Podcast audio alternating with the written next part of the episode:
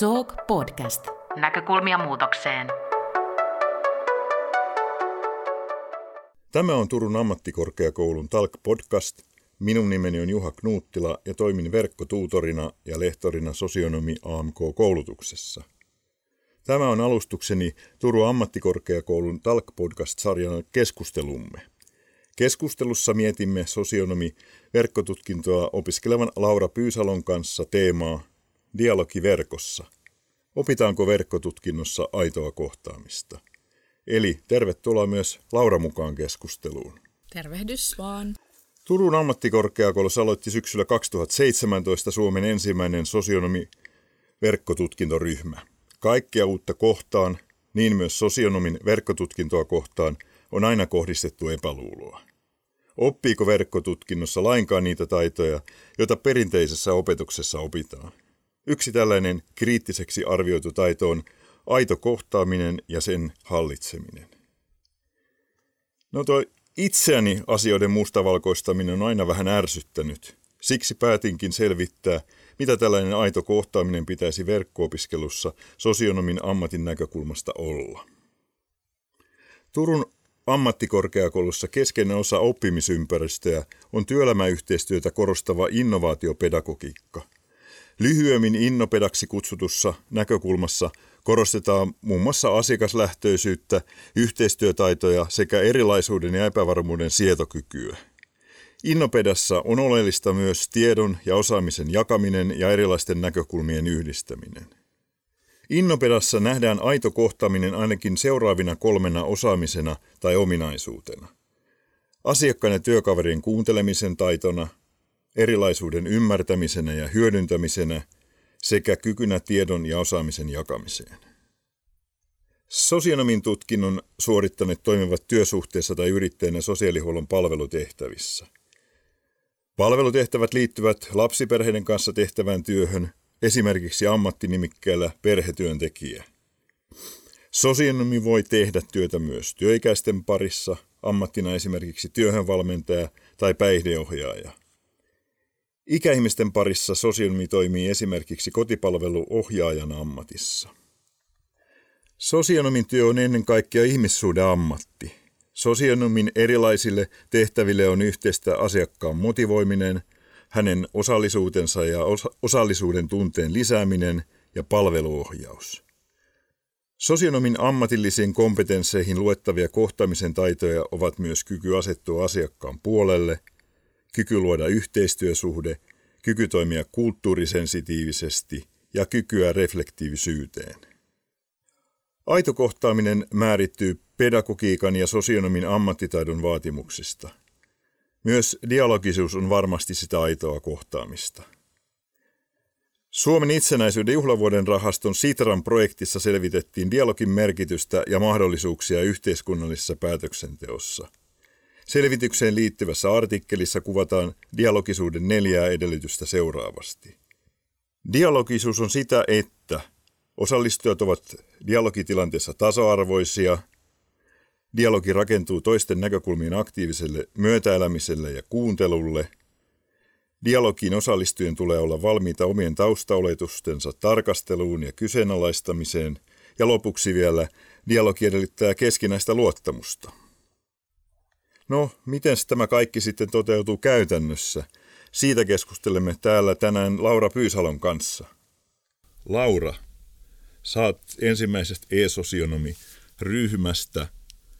Kerro vähän muutamalla sanalla, että mitä tarkoittaa opiskelu verkossa ja verkkotutkinnossa sosionomian koulutuksessa? No mitä se tarkoittaa? No, tai oikeastaan mä voisin aloittaa siitä, kun sä puhuit tästä aidosta kohtaamisesta, että voiko sitä tapahtua siellä verkossa. Opitaanko me sitä siellä? Ja sä mainitsit myös sen, että sosionomin työ on ennen kaikkea ihmissuhdeammatti. Mun mielestä hän on, tai mä ainakin uskon, että hän on niin kuin lähtökohtaisesti jo hakenut sellaiset ihmiset, jotka, jotka niin kuin haluaa tällaiseen työhön. Heillä on ehkä jo nämä taidot jokseenkin hallussa ja sitten sä korostit tuolla kuuntelemisen taitoa ja tätä innovaatiopedagogiikkaa, kykyä tiedon jakamiseen ja uuden luomiseen. En mä näe mitään esteitä sille, että, että niin kuin, miksei me voitaisiin tehdä tätä ihan samaa siellä verkossa kuin, kuin päiväopiskelijatkin täällä koululla. Mutta siis verkko-opiskeleminen, se on, se on, se on sellaista aika oman näköistä opiskelua. Sä voit tehdä siitä oman näköistä. Sulla on aika paljon vapauksia, mutta tosi paljon vastuutakin siinä totta kai. Eli me aikataulutetaan itse meidän opiskelu. Vaatii tosi paljon itsekuria, mutta mun mielestä se on ollut tosi hienoa, että, että meillä on se vapaus siinä. Eli jos, sun, jos sun aikataulut vaatii sitä, että viikolla vaikka – haluat tehdä jotain muuta kuin, tai sun tarvii tehdä jotain muuta kuin aloittaa se opiskelu kello kahdeksan aamulla, niin sit sä siirrät sitä johonkin muuhun ja, ja näin. Ja tota, mikä on yllättänyt siinä tosi paljon, että meilläkin oli ehkä aluksi näitä vähän näitä ennakkoluuloja, mitä edelleen monilla on, niin, niin ne on kyllä niin murtunut ihan täysin. Että ajateltiin, että se on semmoista yksinäistä puurtamista, niin – tosi yhteisöllistähän tämä opiskelu on. Ei olisi ikinä uskonut, että se on näin yhteisöllistä. Meillä on tosi paljon ryhmätöitä. Ihan siis monta kertaa viikossa tavataan Skypessä meidän ryhmäläisten kanssa ja sitten on toki nämä Skype-luennot koko ryhmän kesken. Okei. Äh, just kerroit, että joku ihan opiskelijayhteisöstä oli kutsunut äh, verkko-opiskelijoita verkkohermanneiksi.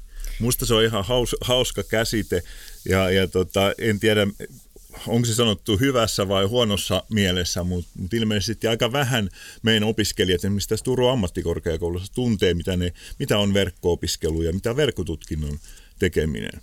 Yksi sellainen asia varmaan, mikä voi tulla mieleen, että Oletteko te sitten jotenkin vaan virallisesti niissä teidän verkkotapaamisissa – tekemisessä keskenään vai onko teidän elämässä semmoisia ulottuvuuksia, mitä on täällä, täällä muilla opiskelijoilla, välitunteja sun muuta, että tota, miten tämmöinen epävirallinen puoli, onko sitä mukana? On, sitä on hyvinkin paljon mukana ja me kutsutaankin näitä välituntikeskusteluiksi, koska meillähän jos me vaan pitäydyttäisiin näissä virallisissa verkkotapaamisissa, niin jäisi kokonaan tietenkin puuttumaan ne, mitä täällä sitten päiväopiskelijoilla, heillä on ruoka, ruokatunnit ja välitunnit, niin – he ehtii siellä sitten keskustelemaan niitä näitä. Mutta tota, meidän on pitänyt sitten itse järjestää sille aikaa ja oikeastaan kun meillä on niitä, varsinkin niitä pienryhmäverkkotapaamisia, mitä omalla ajalla sitten kaikkien ryhmäläisten aikataulujen mukaan sovitaan, niin, niin tota, silloin on, on sitten yleensä näiden tehtävien käsittelyjen lisäksi niin varattu aikaa sille, että käydään tämmöistä välituntikeskustelua. Mun mielestä se on ollut tosi tärkeää että et siellä otetaan esiin muutakin kuin niitä koulutehtäviä. Että et siellä on ihan jaettu, jaettu kaikenlaisia tota, elämän iloja ja suruja ja sitten kun on opiskelusta stressejä ja muuta, niin se vertaistuki on ollut tosi tärkeää kyllä. Ehkä tärkeämpää ainakin mulle kuin missään muualla aikaisemmin. Sä kerroit, että jopa joskus, kun on tiukalla aikataululla kurottu jotain tehtävää yhteen ja sanottu, että ei oikein ehtisi enempää, niin ne yhdessä tapahtuneet keskustelut on voinut venyä jopa puoleksi toista tunniksi. Ja mitä siellä puolentoista tunnin aikana esimerkiksi tapahtuu?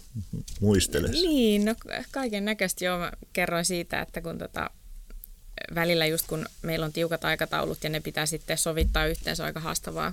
Monet käy töissä ja näin, niin sitten ollaan päätetty, että hei, että nyt kun tämä tehtävä täytyy käsitellä, niin niin tehdään se sitten nopeasti, että ollaan vaikka WhatsAppissa viestitelty etukäteen, että koitetaan pitää lyhyenä tapaaminen. Ja sitten huomataan, että hei, että mehän ollaan vielä kaksi tuntia myöhemminkin siellä Skypessä edelleen, että tehtävä oli ehkä käsitelty nopeassa ajassa, mutta tota, sitten siellä on ilmeisesti tunnettu tarvetta jakaa kaiken näköistä. Joku on kertonut työpäivästä ja joku tosiaan vähän stressannut jostain isommasta koulutehtävästä ja jaettu niitä tuntemuksia siitä ja, ja tota, välillä vaikkei suoraan, tai niin kuin, että jos se tehtävä on tullut käsiteltyä, niin sitten kuitenkin jotakin siihen liittyvää pohdittu, että meillä oli tässä nyt kevään aikana paljon tämmöistä eettistä pohdintaa, niin semmoisia tilanteita käytiin läpi ja kaikenlaista.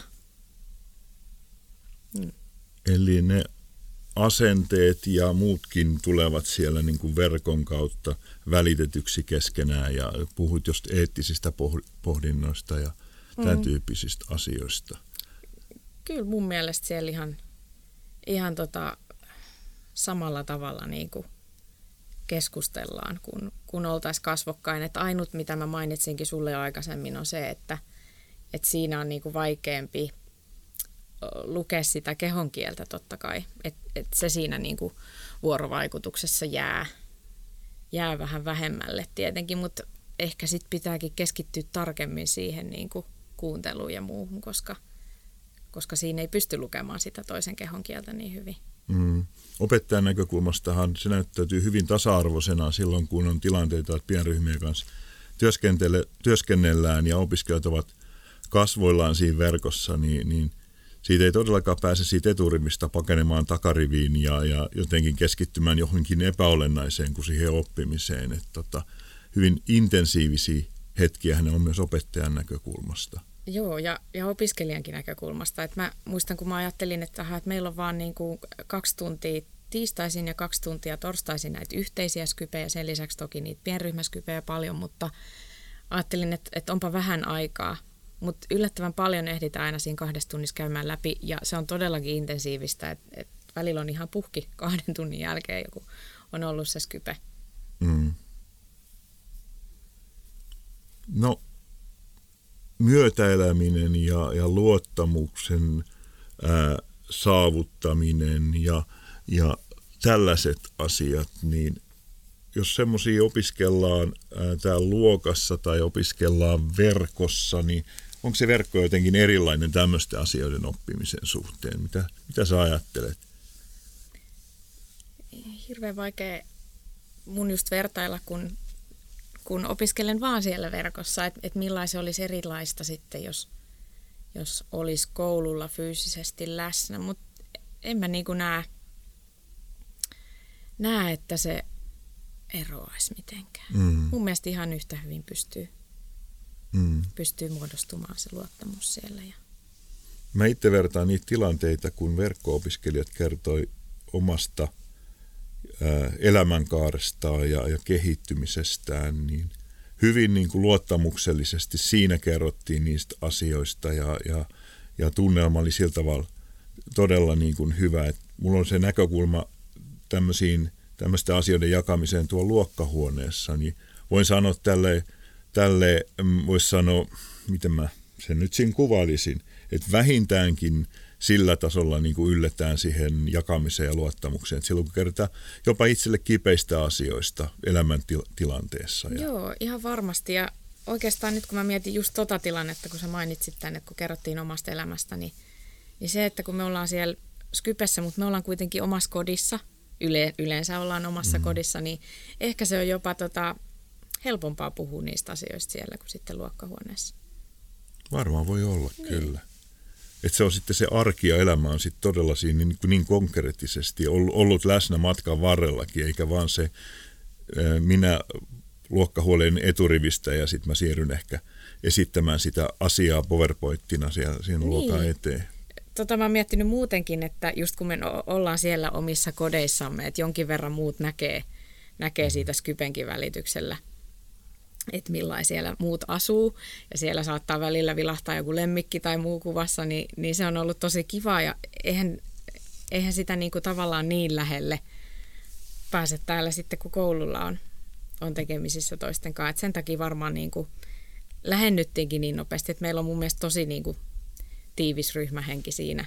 Ja, ja jouduttiin jo alusta asti hirveästi käymään toisten niin kuin ehkä aika henkilökohtaisiakin juttuja ja, ja niin kuin elämään liittyviä juttuja läpi just sen takia, että meidän pitää itse selvittää ne, ne toistenkin aikataulut omiin sopiviksi, mm. kun niitä skypejä järjestellään, niin siellä, siellä niin kuin väistämättä joutuu käymään vähän toisten menoja ja elämää läpi. Mm. Tota asiaa ei tällä tavalla opettajan paljon ole ajatellutkaan. Niin. sit kun se pelkästään se aikataulujen niin kuin sopiminen, niin, niin ää, tutustuttaa opiskelijaa toisten Joo. arkeihin ja toisten niin kuin aikatauluihin ja, ja haasteisiin. Kyllä. No meillä oli pääotsikkona tämä aito kohtaaminen ja tämä aito kohtaaminen saa sisältöä muun muassa tästä ammattikorkeakoulupedagogiikasta, että tehdään yhdessä, tulla, tullaan ää, innovatiivisiksi, mutta jos me viedään sitä arkeen enemmänkin, että selviydytään oppimistehtävistä, miten verkko-opiskelijat selviytyy niistä oppimistehtävistä, että miten niitä sitten tehdään ja onko ne, mitä se vaikuttaa sitten se tekotapa niihin, niihin tehtäviin, että et, pystyttekö te auttamaan toisianne siellä, siellä verkossa? Pystytään ja autetaan tosi paljon. Et, et, mulla on ainakin ollut sellainen tunne, että jos on jotakin ongelmia tai vähän mietityttää, että miten tämä nyt pitikään tehdä tai ymmärsikö mä tämän oikein, niin ikinä ei tarvii yksin sen kanssa jäädä. Ja ehkä ennemmin kuin otettaisiin opettajiin yhteyttä, niin kyllä me niin kuin toisiin me ollaan heti yhteyksissä. Että meillä on WhatsApp-ryhmä kyllä käytössä 24-7 ja tota, sieltä saa aina vastauksen melkein. Ja sitten, sitten ihan niitä Skype-tapaamisiakin välillä laitetaan viestiä, että hei, että nyt tarvitsisi vertaistukea, että otetaanko pikainen Skype tai aina siellä on joku melkein valmiina. Et tukea on tullut tosi paljon ja kyllä näitä yhdessä niin kuin pohditaan aina näitä tehtäviä. Ja... Miten jos ajatellaan nyt sitä kohtaamisen taitoa ja verkko-opiskelua, niin antaako jotain uutta verkossa työskentelyä ja tietotekniikan käyttöä ja verkkotyöskentelyä niin ehkä siinä tulevan työelämän näkökulmasta? No ehdottomasti. Kyllä mä kokisin, että me ollaan ehkä sitten etulyöntiasemassa siinä mielessä, että meillä on kyllä tuo verkon käyttää just ne tietotekniset taidot niin hallussa erittäinkin hyvin.